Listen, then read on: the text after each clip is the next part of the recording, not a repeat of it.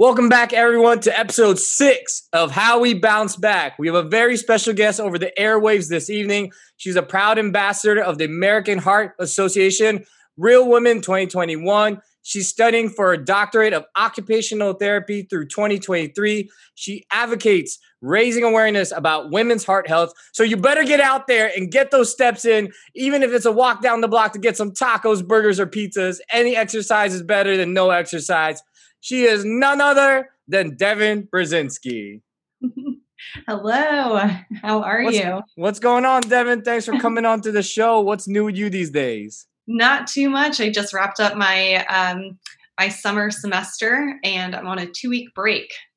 So hanging out, hanging out, going on vacation. We talked about this. You were on a boat yesterday, so I thought you weren't going to make it to this podcast episode. So I had to, had to double check, but just I'm sure you're just enjoying the nicer weather these days.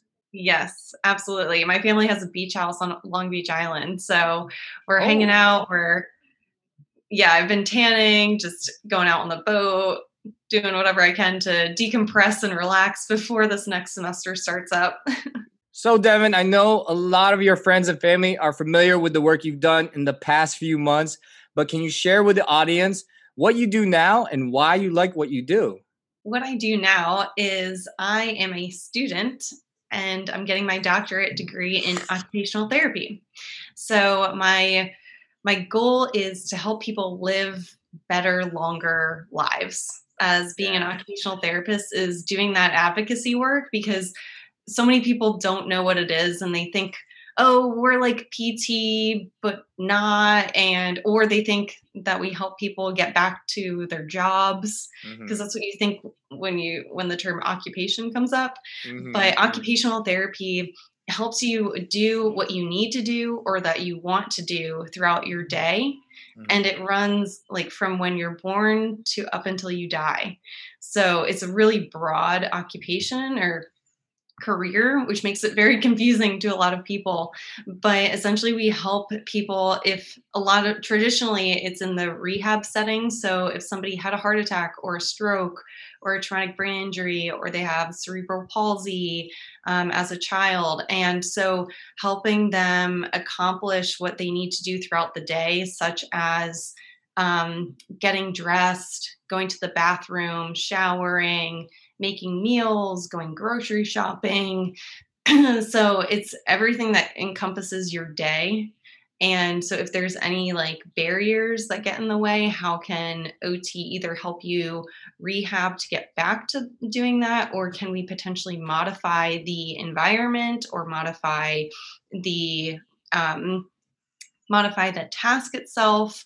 So that's really where I'm in school to learn how to do all of um, what occupational therapists can do. And then I don't know, it's going to evolve from there. Um, and I currently, on the side, I'll teach yoga and I'll personal train um, just to, you know, pay some bills, pay some groceries and stuff.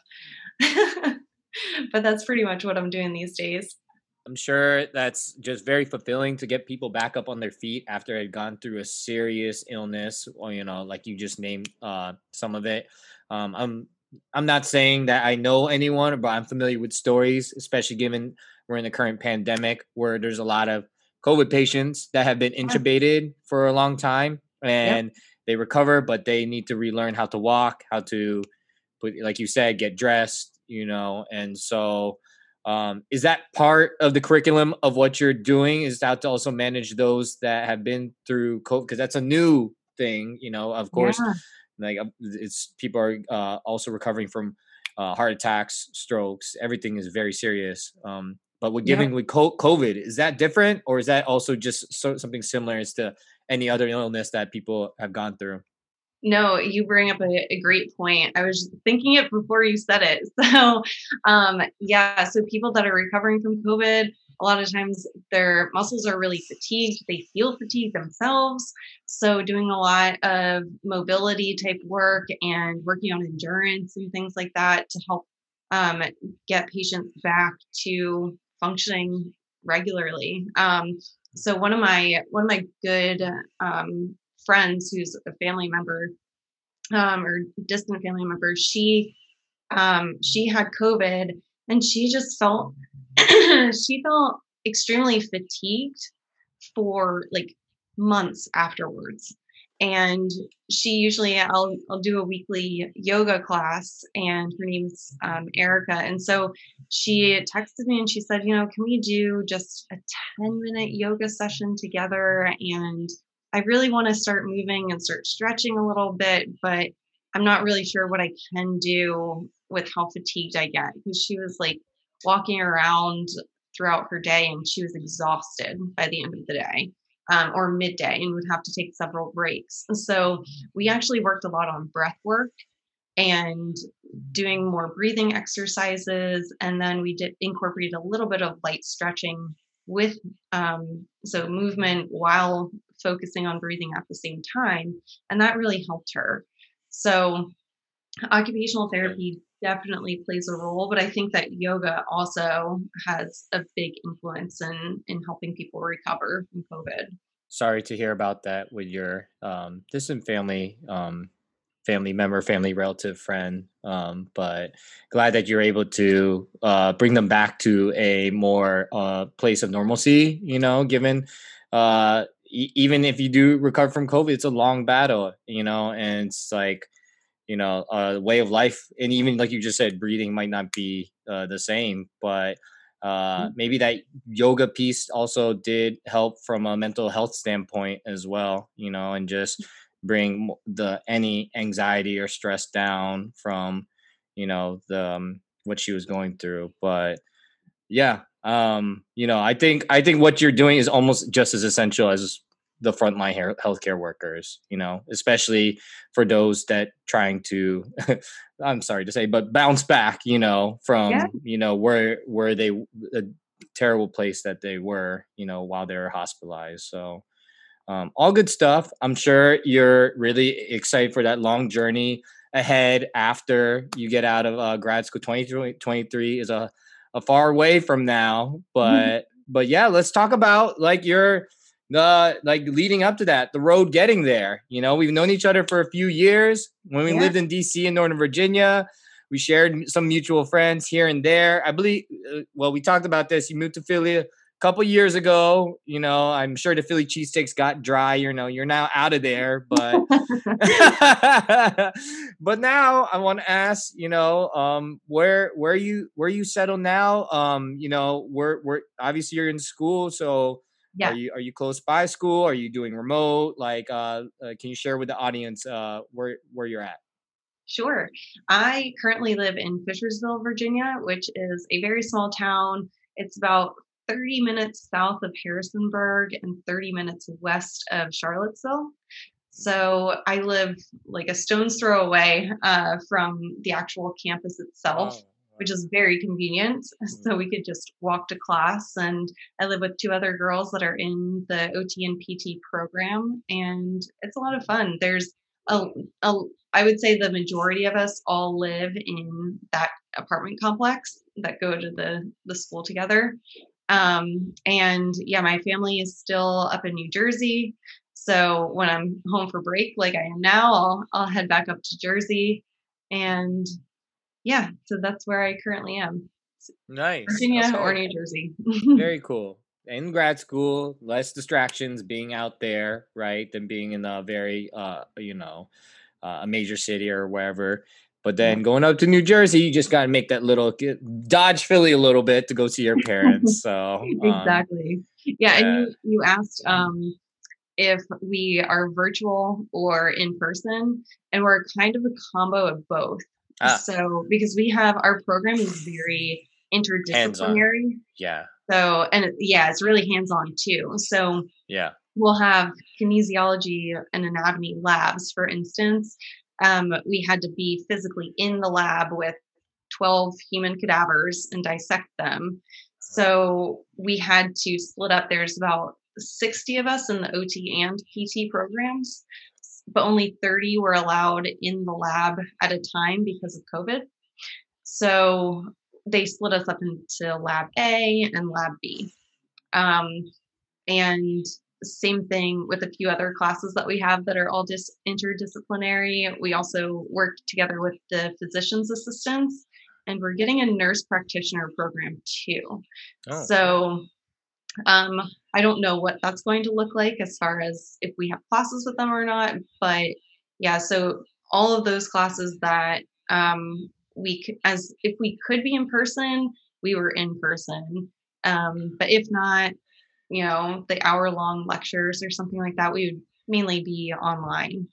Right. So yeah. kind of half and half. But yeah. I'll be interested to see what happens now that they've the CDC's come out and said, you know, if you're vaccinated, that you can be in in person in an establishment and not have your mask on. So we'll see. Maybe this fall we'll be maskless, mm-hmm. which will be kind of mm-hmm. weird. yeah, it will. Yeah, it will feel weird, but uh, it seems like vaccine is working. Cases are going mm-hmm. down across yep. the the country. Uh, hoping the world also. I know it's different around the world, so hoping everything gets better um, you know, in other countries. But um, you're in a profession where you're hands on. You know, definitely got to be there in person. Glad that the hybrid uh, model is working still successfully for you uh, in your first year of learning. But mm-hmm. you mentioned nurse practitioner; those those folks, that's like the front line. That's the like pretty much the assistant doctor to, yeah. to the, the doctors in the in the unit in the like an ICU. You know, I'm very obviously I'm a little bit familiar with that. So maybe yep. you get to see what they have to go through as they hand the patient over to OT and, and whatnot. But um, very cool that um, it seems like you're very hyper focused. You're engaged with what you're doing. You like what you're doing, and uh, I'm sure you know it's only going to keep going up from here. Hopefully, it's not getting too much more uh, busy like when you return to mm. class. But you know, like you said, like we said before the podcast interview, as long as we you know really love and feel passionate about what we want to do we're, we're, gonna it's it's doesn't even it's not even work anymore and you're helping other people so yeah yep and like we said earlier like now that i'm older i just appreciate it so much more mm. than if i would have been 22 23 going through the program so yeah. it's been it's been a really great experience so far it's amazing all right, Devin. Well, I'm gonna throw some random icebreaker questions at you. I think you're kind of ready for this, but here's one I found. We grew up in an era of technology, pop culture, crazy trends, social media. In 40 years from now, what do you think society will be most nostalgic for? Ooh, most nostalgic, like how we were nostalgic for Polaroid pictures. Oh, okay. What, and now they're coming back. They are. Right? Yeah. So, yeah. hmm, maybe the flip phone. Yeah. You, okay. Kind of. You you do kind of see some companies now um, with the semi flip phones. You know, uh, I think Samsung has one out.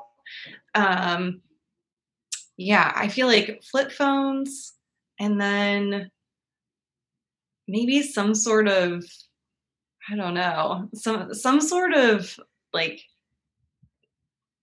like app one of the first apps that was developed but maybe they make it like a retro version or something. Oh, oh they bring back myspace or Xanga huh? Yeah yeah exactly. Yeah they make it into an app yeah, they, they bring uh, a new form of TikTok or curator videos on like yeah, MySpace. Yeah. Oh, couldn't even imagine. Top eight, swiping up and down the top eight selection. I don't know. exactly. Yeah. yeah. Well, I'm gonna throw you another one. As a child, right. what do you think would be awesome about being an adult, but isn't as awesome as you thought it would be? hmm. You're like, I got a list, ten, a list I have of ten a whole. List. Yeah, yeah paying yeah. rent, doing your laundry, uh, having a job that you have to go to every day. La- laundry, laundry definitely takes the cake right there. Or sitting in traffic, yeah. sitting in, tra- yeah, sitting in traffic. No one tells you about that when you're little. Yeah, uh, yeah. yeah, paying the bills and know, just like knowing how to adult. Every, everything about adulting is kind of stressful. yeah. Let someone else do it for us. Yeah. Yeah.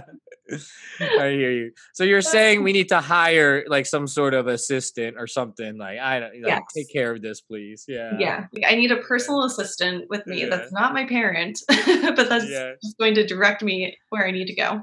yeah, for sure. All good answers.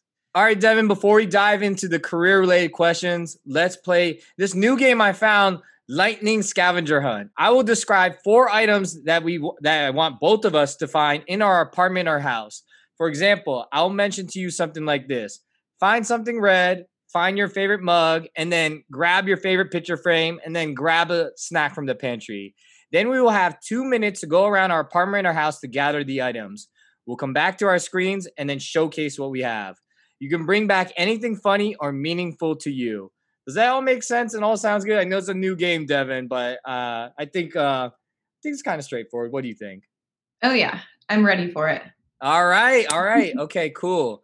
So this is what we both have to grab, and I'm I wasn't prepared for this, so don't think like I have like you camera can see I don't have it already right now, but um here are the four did. things.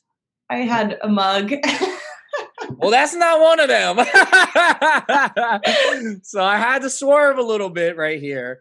But here's the four things we're going to have to grab. Number one, grab your favorite condiment in the fridge. okay. Two, find something that's green. That might be easy. Three, find your favorite picture with your friends. That might be hard because you're in your parents' house. So, uh, but if you have that in your iPhone, you can just, you know, pop it right up. Okay. And then uh number four, wear the most unused hat you can find. Oh man. All right, Devin. I know we got everything. It was 120 seconds, two minutes to run around the house to grab our stuff. So let's go ahead and showcase kind of a show and tell of uh, what we got. So the All right. first thing, first thing was grab your favorite condiment in the fridge. What you got over here, Devin, behind curtain number one? oh, okay, Red, okay. red hot. Oh, that's a class right there. or Everyone any other kind of hot sauce. that. Yes. Okay. Like I was do you- telling you, my mom like dates all of the, all of the oh, she's making steering clear from the expiration date. Love it. Oh yeah. Always better be safe than sorry. Yeah. So what do you put? what do you use that Frank's hot sauce? What do you all put that on? You know, a steak, fried, fried chicken, some wings. What you got? Oh yeah, wings. I mean, I'll mainly put them on like eggs, um, like any kind of like breakfast sandwich. That's Yeah. probably my go-to, or any type of like Mexican dish, any type of hot sauce. Um, yeah, that's definitely my go-to with the with the hot sauce. Nice, nice. Okay. Well, I got something similar then for the favorite condiment in the fridge. And you can tell because it's kind of already like, you know, to the bottom, but sriracha mayo right oh here. yeah. So I know everyone loves sriracha, but it's a mix with the mayo. I think they use this a lot at, you know, um, uh, wait, Cava, right? You know, for a lot of the Mediterranean food, Greek food. So I put this on eggs. I put this on chicken. I put this on sandwiches, tacos. Same thing. Yes, or well, especially the Frank's Red Hot with um, buffalo chicken dip. Oh yes, that now that actually is required ingredient for the buffalo chicken dip, I believe. Oh, yeah. so. Yes. Along with the ranch and the chicken, yes, I definitely know, Mhm. know what you mean there. Yep. Okay. All right, let's open current number two. Uh, we asked to find something that's green. What do you have here, Devin? Something green Yeah. of all. The world is that? Is that medicine ball or uh, it's handball? just a, a like a, a chew toy for my dog. Oh, okay. Oh, nice. it looked like a grenade for a second, and I Oh was my like, "What are you doing with that?" no, no, no, no. Um, Okay. no, my my dogs obsess over that toy, and so they will just keep fetching it nonstop all night long. Uh, and it was the first green thing I saw, so you know, I was like, we use this every day. nice. Okay. so very, very sentimental to our our family with our dogs. Nice, nice. Is that is that toy hard to break? You know how with dogs when they're chewing on things, and that toy lasts a week. You know. Yeah, yeah. I mean, they, they. I mean, I guess they're not huge chewers when it comes to balls. I guess, um, like they love bones, but with balls, they just they just immediately come back and well the one the the older one he can't run anymore he can barely walk so but the uh, the little one he'll just he'll run after it grab it and then come right back and he'll drop it so oh my gosh okay Yeah. so that's an effective toy it brings exactly. it yeah yeah all right uh let's let's go to current number three um I we asked to find your favorite picture with your friends. Uh, what do you have here, Devin? so because I'm at my parents' house, I have a plethora of pictures to pick from. Um, and I found a whole album when Uh. me, me and my best friend Kelsey growing up, um, we used to like match clothes and stuff. Um, and so let me find the the one picture. All these are hidden gems. Um, but Uh, this one we we just decided to you know get dressed up one day with all these random things in my uh, my parents closet and we decided to be nerds oh my gosh! Okay. Wow, that's like you should reinvent that as a Halloween costume. so that was that was a really fun time I'm sure. all my dad's outfits of course yeah. weird, a oh. and not us yeah, yeah, yeah. Very, very 80s going to a law office type of. yeah Yeah, I hear you with that. Okay. Um, mine, uh, you know, I have we have the cell phone recording right now, so all my fifty thousand photo album pictures are stuck in there. So I had to rip a picture from the fridge, right? And so you can only imagine that's all the photo booth pictures, right? Over, you know, weddings, events, and whatnot. So this is one that I think maybe some of people are watching. I got one from uh I don't know if you know her, but this is Brittany Denuso, Brittany Owings' wedding, and oh yeah some familiar faces in here. It's kind of reflective right now, but you can see Austin Brown right here. Yeah Uh, Silvana, there's Paige, there's uh, Brad somewhere right there. I don't know who that is. so maybe this not might be my favorite picture. but you can see me there right there. So yeah, just want to oh that's awesome a good time with them. Yeah. looks like a great time Yeah. All right, let's go to uh, curtain number four, the final curtain. Uh, wear the most unused hat you can find. unused hat I could find is my Long Beach Island hat. Oh, you better start like- rocking that. That's a nice It- color. It's like 80s like, or it- retro. like- It doesn't fit at the same Oh. time. Like there's a bunch of space up here. okay. So yeah. my cousin and I actually um we figured out that I have like a child size head. So I can fit into the youth size baseball caps. Aw. It was just a tad bit too big for me. okay. but okay. very unused. Okay. Well, I, I don't know. I might have to, um, you know, send you my dress after this. You can ship that over to us if it's unused. I, li- I like the retro to it. Yeah. Thank you. nice color. Um, let's see. Um, what did we say?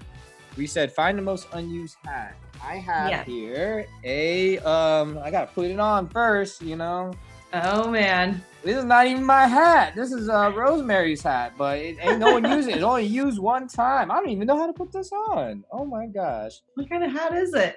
I'll just put it like this. Oh it's a, my it's a. Yoshi hat. Yeah, there you go. Yeah, and I can't even put the strap around me right even- now. Yeah, you can't even fasten the button. It was only one time Halloween costume, but I was don't gonna know. say, yeah, if I were to guess. yeah, maybe if there's a place to go Mar- Mario Kart up in Orlando, I know they got one in Tokyo. I'll wear this one right here. Bring some bananas with me. Um, I mean, I believe I missed the.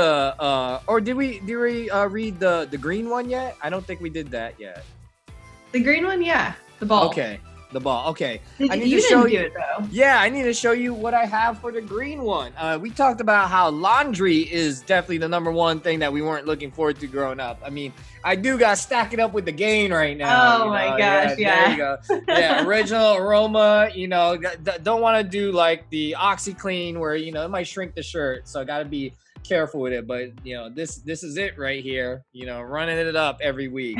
So get the gains with the gain. Get the gain with the gain. Yeah, there, there you go. All right, I think that covers all. Uh, that was that was actually pretty fun. yeah, I liked that. all right, cool, cool. Yeah. All right, Devin, let's get into the most important story of the hour. Rather than me ask you questions, we hope to hear you dive into your story on heart health and raising awareness for that, especially for women. So, Devin, with that, I'm going to turn the floor over to you because I know you have a powerful story to share. Thank you so much. Yeah, so when I was six months old, when I was still in my mom's um, belly, they actually found out that I was going to require um, heart surgery or have a couple of different issues with my heart. And so that sent my parents into a spiral of lots of questions and uh, like any other parent would you know what's the prognosis? What's my quality of life after surgery if they went through with it?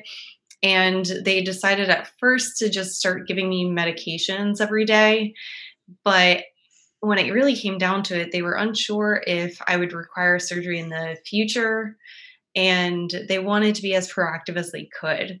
So they spoke to a lot of doctors and they got different opinions. And they said, you know what, even though it's a scary decision, we're going to do the right thing and move forward with the surgery.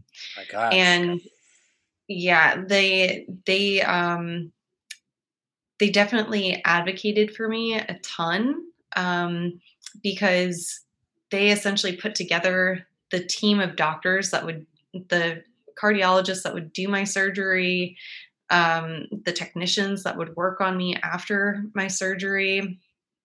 Because after um, after I did have the surgery, I had to go once a week, I think, to get an echo and an EKG and all of the the typical tests to make sure that the surgery was successful and there wasn't as much leakage as they thought that there would be. So yeah, they they essentially like put this dream team, the Avenger team together. Oh good. and um but they knew that I would have an uh, well they sorry, let me backtrack there. They they knew who to reach out to because they had lost a daughter already to heart disease. And her name was Jessica, and she was born on Christmas Day, 1988. Um, and she was born jaundiced. And the physician said, you know, take her home. She'll be okay. Come back tomorrow, and we're going to do some routine tests and all that. And so they did. And when they brought her back, when she was at the doctor's office, she went into cardiac arrest.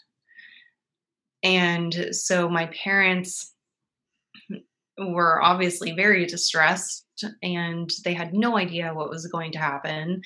And this was in New Jersey. They said, Our medical team isn't equipped to handle this situation. We need to fly her to um, or transport her to Children's Hospital in Philadelphia. And my dad even said on the ride there, the technicians and everybody that was uh, transporting her said to say your goodbyes now, just in case she doesn't make it. So that was extremely um, devastating, stressful. We were just talking about stress. um, that was a really traumatic moment for my parents and she did survive the the transport there and she went she went under a lot of different tests. She was just really um really weak and um her heart and um and her lungs. So they put her on a ventilator because she was having a really hard time breathing. And she was on the ventilator for several months and then they decided to do alternate treatment and she was four months old when they they took her off of the ventilator to try this new treatment but she still wasn't strong her lungs weren't strong enough to um, handle the situation. So she ended up becoming brain, brain dead. So when that happened, they had to obviously pull the plug and um, but through through that devastating loss like i said they really networked and made connections with really good quality people at children's. So then when i required surgery they reached out to those same same group of people and said we want you to do our surgery and the surgeon he said this is like this is easy for me. Why do you want me to do it? And my parents said because we already lost a daughter and you knew her and we trust you. So we really want you to do devin surgery. So he agreed um, and i'm really thankful for that because the the medicine back then in the 90s was nothing that it is today. And they just didn't know a lot about what my quality of life would be after I had the surgery. And the doctors thought that I would have Down syndrome or other uh, physical delays when I was growing up.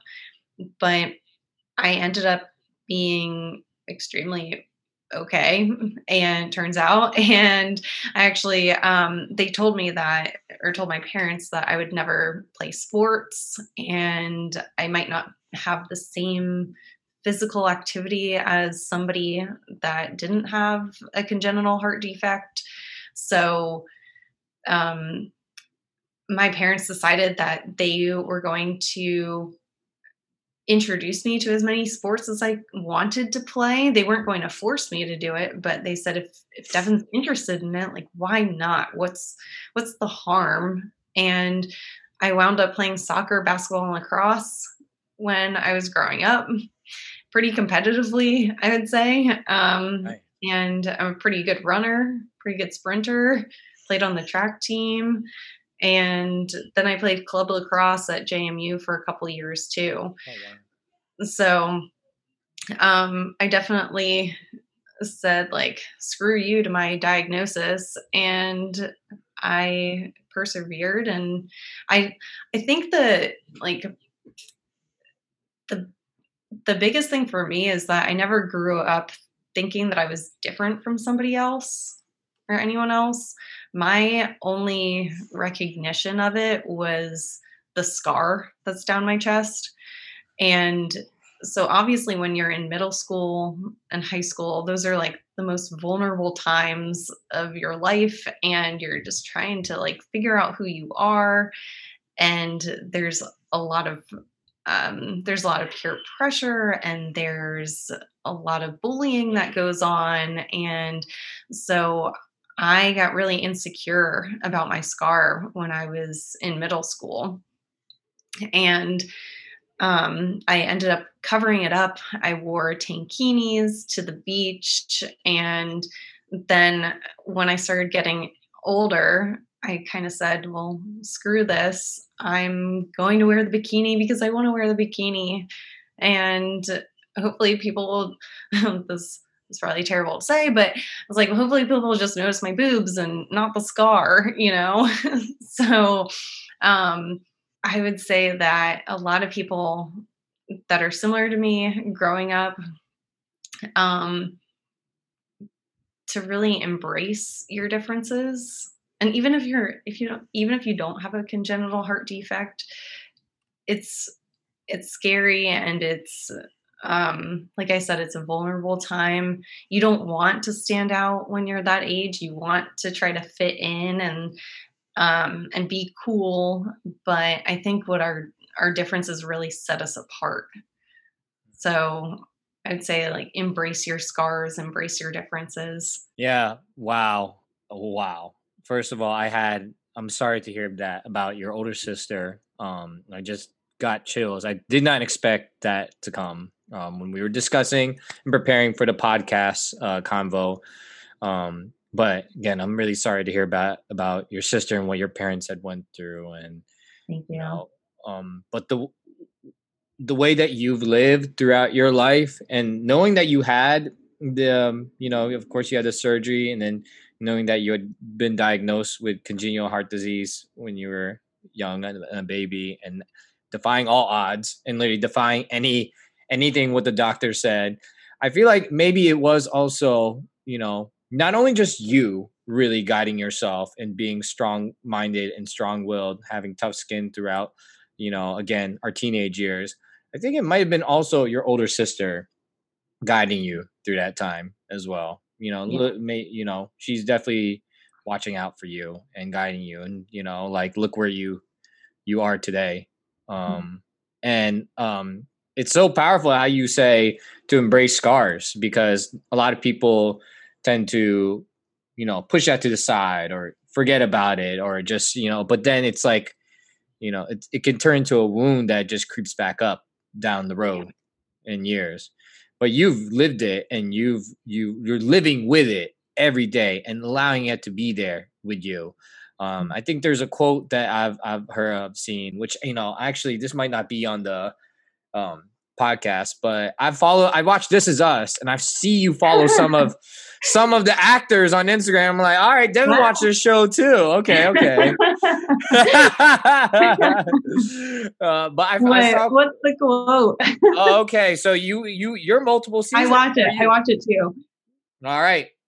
So if uh you know if the audience watches this show or some of you, um, by the way, it's the eighth most viewed show last year in all of network television. So don't think this is a show that's blown over. It's on it. NBC. Yeah, so go watch it. It's on Hulu. All right. Um, but anyways, um, and I, I, it's sort of not let let's not let the you know I think the trick is is to not let the times of the tragedies and the happy times distant from each other, but kind of let them cozy up to one another.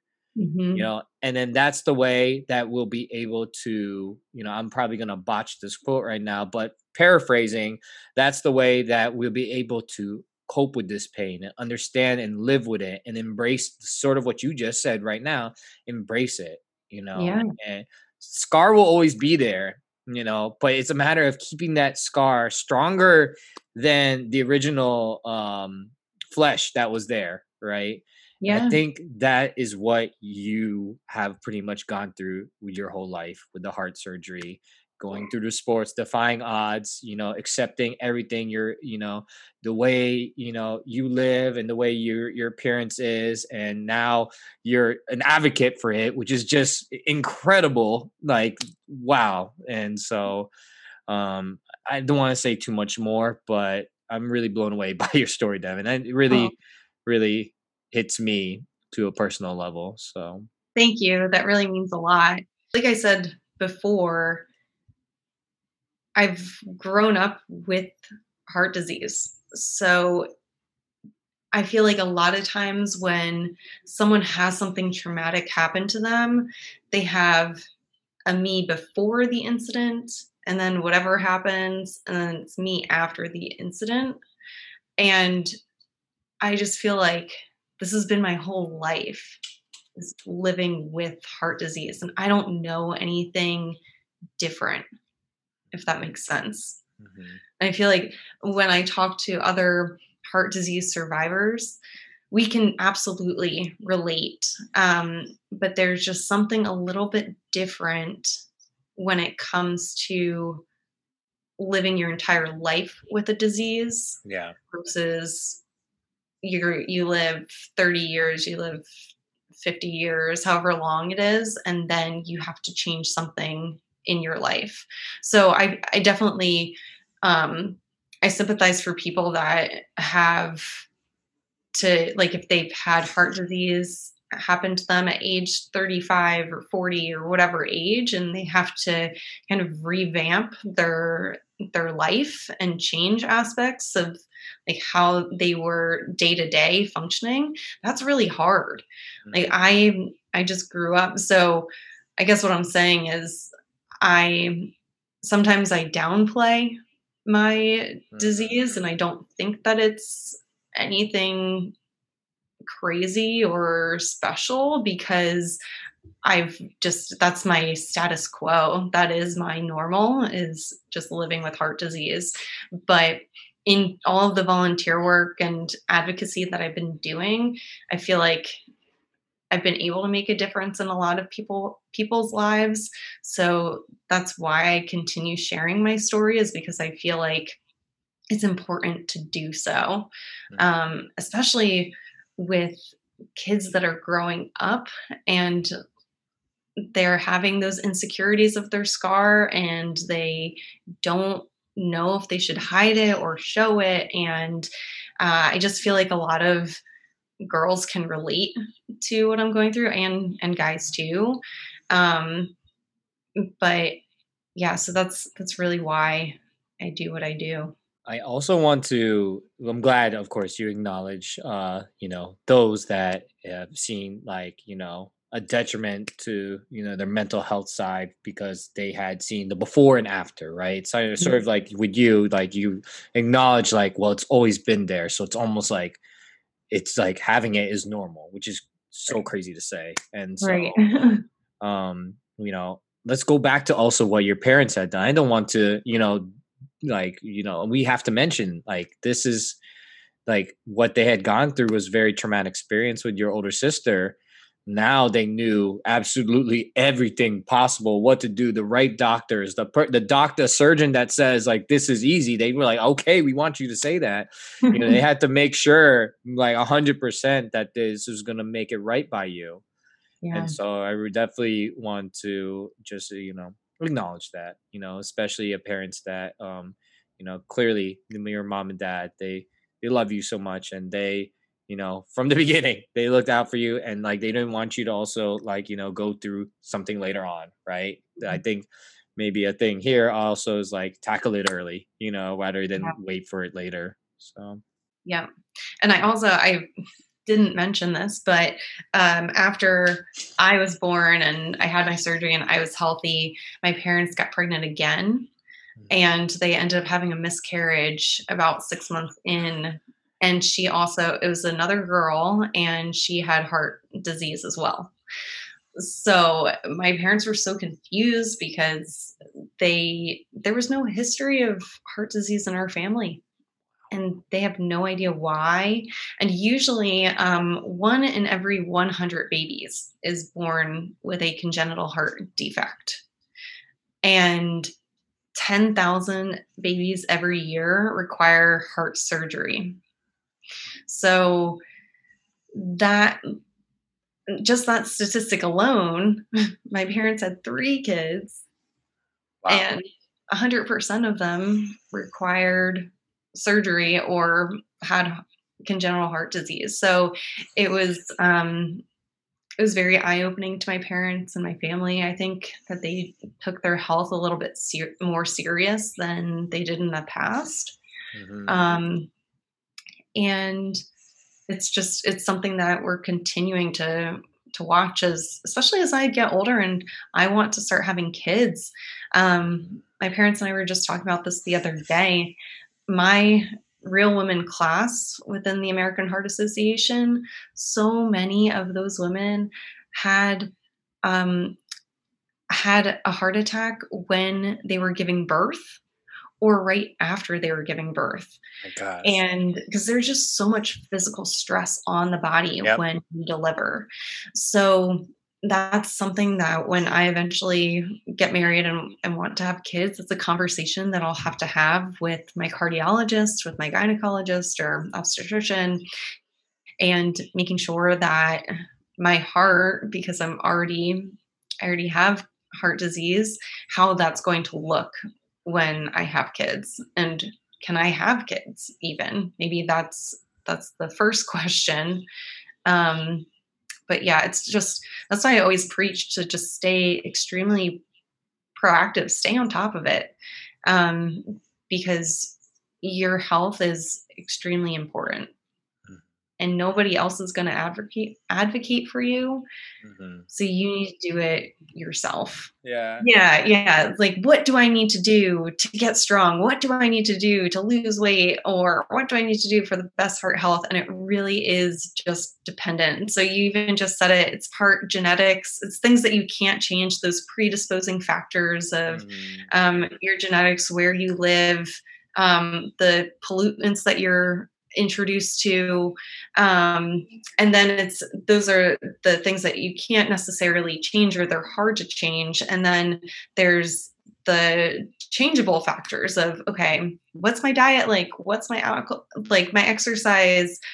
Um what's uh what are other mental strengthening capabilities do i have? Like do i yeah. like to when we're talking about stress management and reducing that like you can work on breath work and meditating and different techniques that could help to reduce your heart rate. Um, and it's tricky because we don't really we don't the our blood pressure and our heart rate that's all part of the autonomic nervous system. So that's just something that happens naturally to us, right? Like we don't have to think about breathing. We don't have to think about our heart rate. Our bodies just do it for us.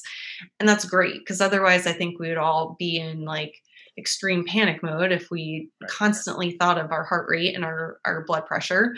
Um, but because we're not aware of it, and that's why I like to wear like my Fitbit to check in on what my heart rate is um, and how many steps I'm getting per day because you just don't have those metrics easily available to us on a daily basis. And that's why i continue to go to all of my like routine checkups for my primary care just make sure like like you were saying your blood pressure making sure that that's under control your cholesterol your um, all of the routine blood tests and, and what they look for in in your blood yep. um, so yeah, I think they're extremely, extremely important. Well, I think this all ties into where you're at today. We already talked about it, you know, but getting in, uh, getting to doctorate school you know, occupational therapy, I'm sure that was just tough. Just get, you know, getting into a doctorate, you know, school just above a level of masters. That's hard for anyone, but you're in it now, you know. And so I wanted to ask, you know, uh, were there challenges trying to get into that you know into that uh, field or getting into those studies like um you know i'm sure uh it's a very competitive to get into uh ot school uh can you dive into that oh yeah. I mean i'm i'm in it to win it now.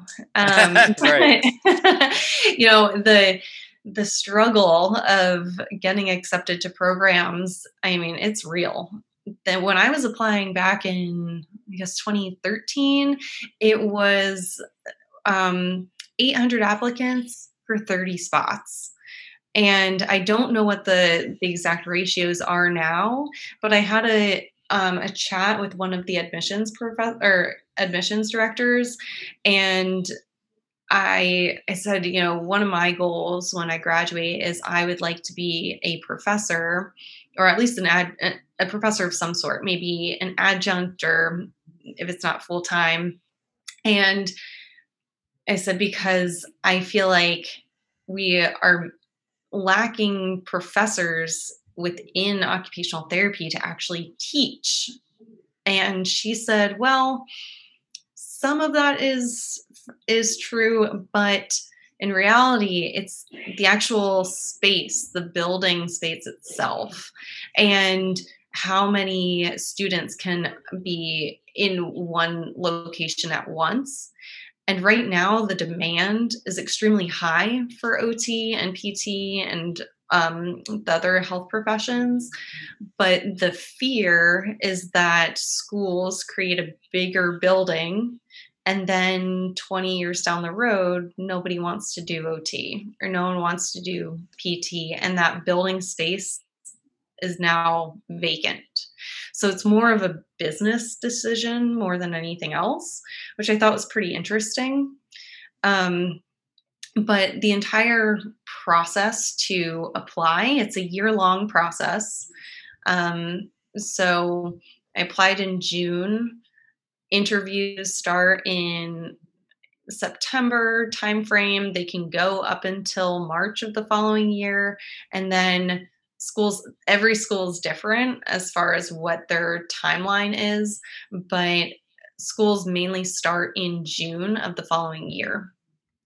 And when I had applied, I the first couple times around, I just threw out my applications. I took the GRE, not really actively studying for them, and I said, "All right, I did it. I applied and I sat around and I waited and I got denials and then I got waitlisted and I never got off of the waitlist and I was always wondering why. And I was living in Alexandria and or Arlington, but I was working in Alexandria and you know how expensive Nova is, making like $15 an hour and working my butt off and I wasn't getting into school. And so at that point, I was like, you know what? I need to make a transition. I need to do something. And I was talking to my really good friend, Lindsay, and she told me that she worked for a Xerox company that was in sales and she made so much money. And she was like, just come work for us. You're going to love it. You're going to make so much money. And I did. And it was great. It was great money. But I also felt like I was um, in the golden handcuffs, so to speak, because you would have like all of these really good deals coming up, but at the same time, I could foresee the industry on a downtick and not growing. And I said, I feel like my position's going to be eliminated within the next several years, maybe 10 years. Smart and printing is not how it used to be. We're in more of a digital age, and we keep mm-hmm. saying the word paperless. I don't think we'll ever be fully paperless, but um, the the trend was not in my favor. Right. so I kind of I revamped, and I had I really um I would say I gave up on my dream for several years because I was working in sales for about three and a half years. And other positions that I was applying to were all sales.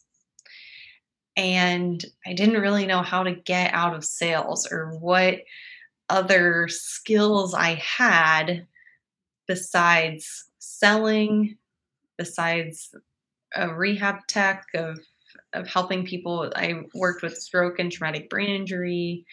Um, and so I got my certification, my 200 hour registered yoga uh, instructor mm-hmm. certification. And then I started teaching classes on the side. And then I made the jump to move up to Philly on a whim, didn't have a job, made a commission check that paid, um, made a commission check that paid for my entire rent for the year. So I was like, you know what? Screw it. I'm just going to go up there and figure it out. and that's really when I started um, volunteering a lot with the American Heart Association because I had the time. Mm-hmm. but then I, I got my personal training certification. So I was teaching yoga, personal training, and I had like, I probably had like 50 different jobs. It's like walking dogs with a flag and robots. Oh wow! yeah, like I was just doing the most oddball things just to make some cash, and then um, hustling.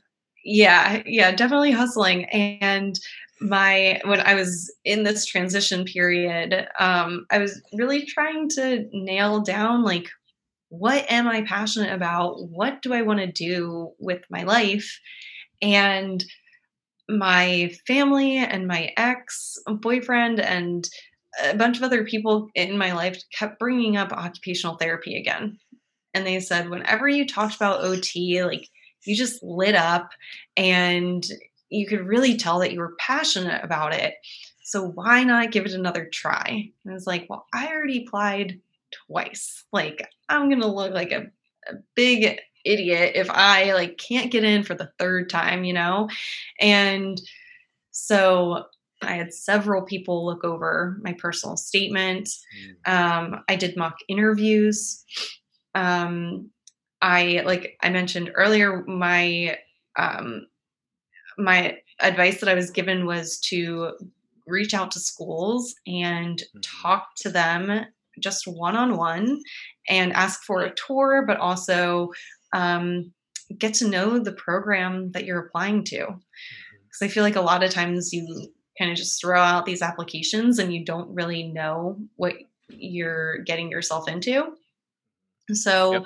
I wanted to actually see the facility, meet the professors, meet the the people that would be instructing me.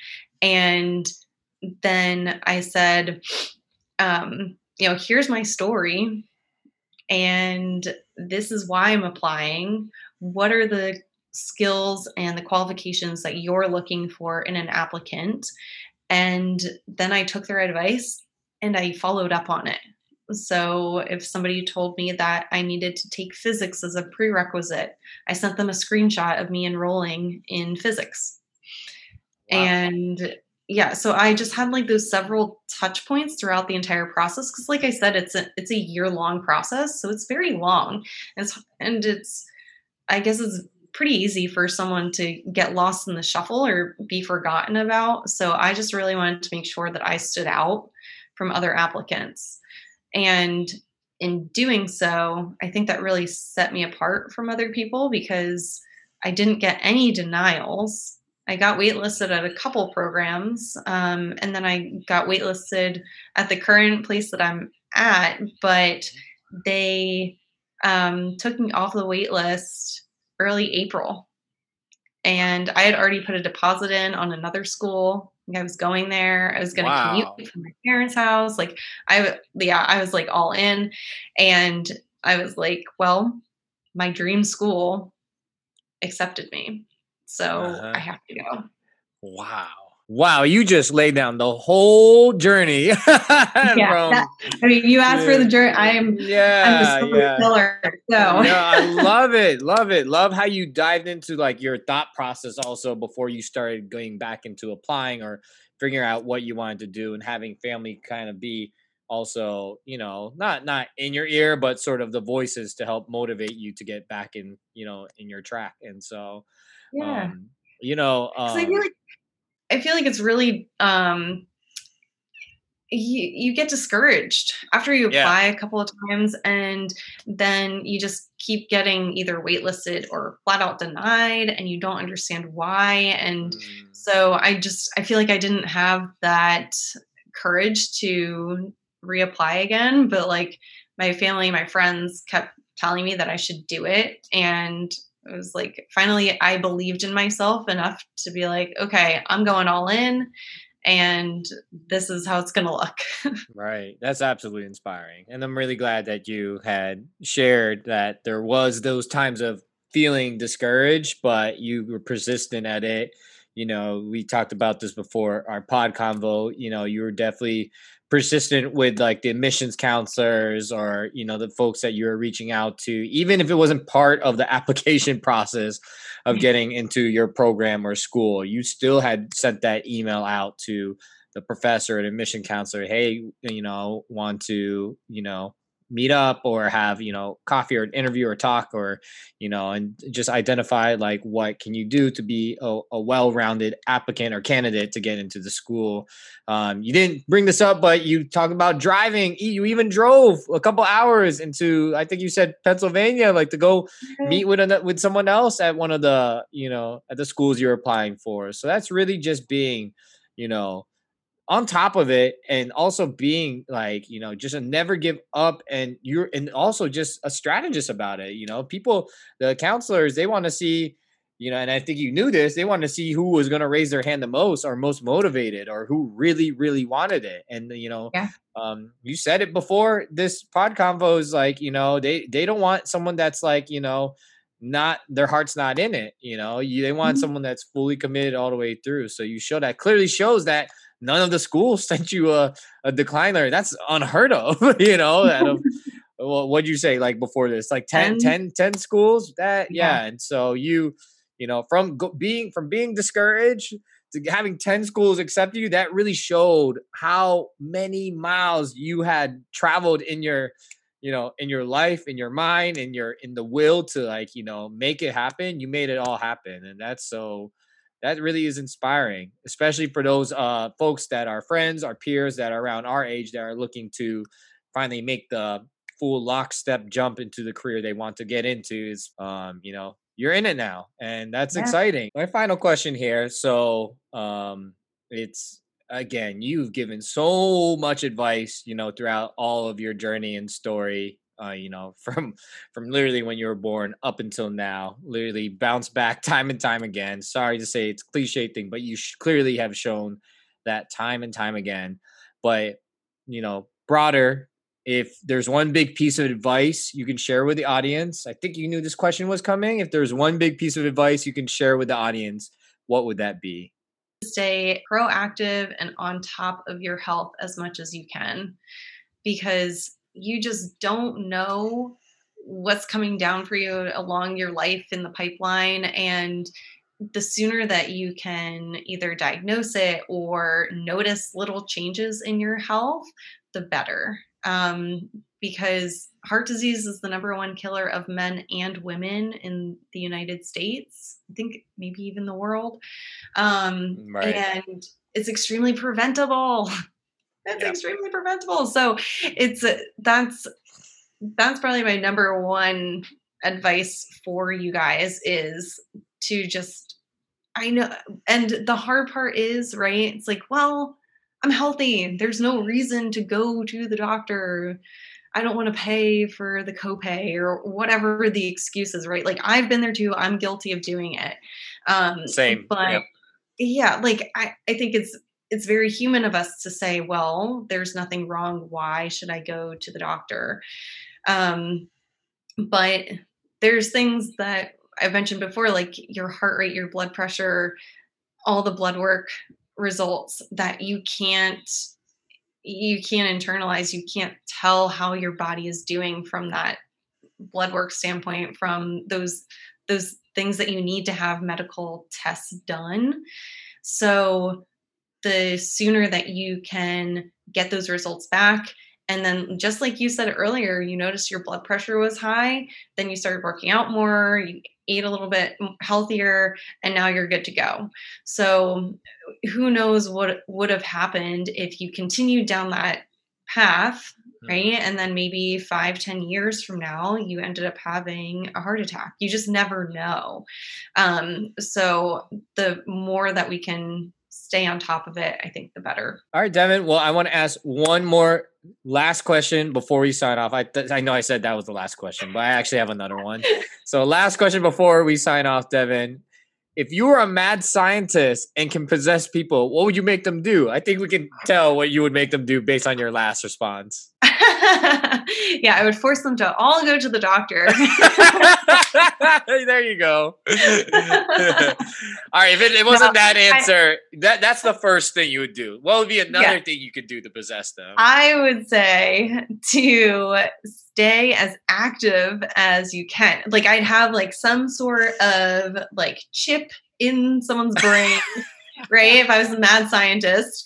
And then I would say, okay, like every like how your your Apple Watch or your Fitbit like buzzes and says you need to stand up, like no, you're just standing up and you're walking around and you're doing a lap and then you can sit back down at your computer because I think that like the the Zoom fatigue, all the um, electronic meetings or internet meetings that we're having now it's just like we hop on our computers all day long and we are just like so tight and we're we don't have the energy the mental energy or capacity to then work out.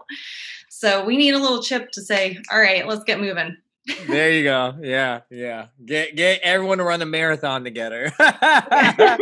all, all four hundred thousand or four hundred million uh, citizens of the U.S. We can all run a marathon across the country. Get, get yeah, the, get the chips. You're like Forrest Gump.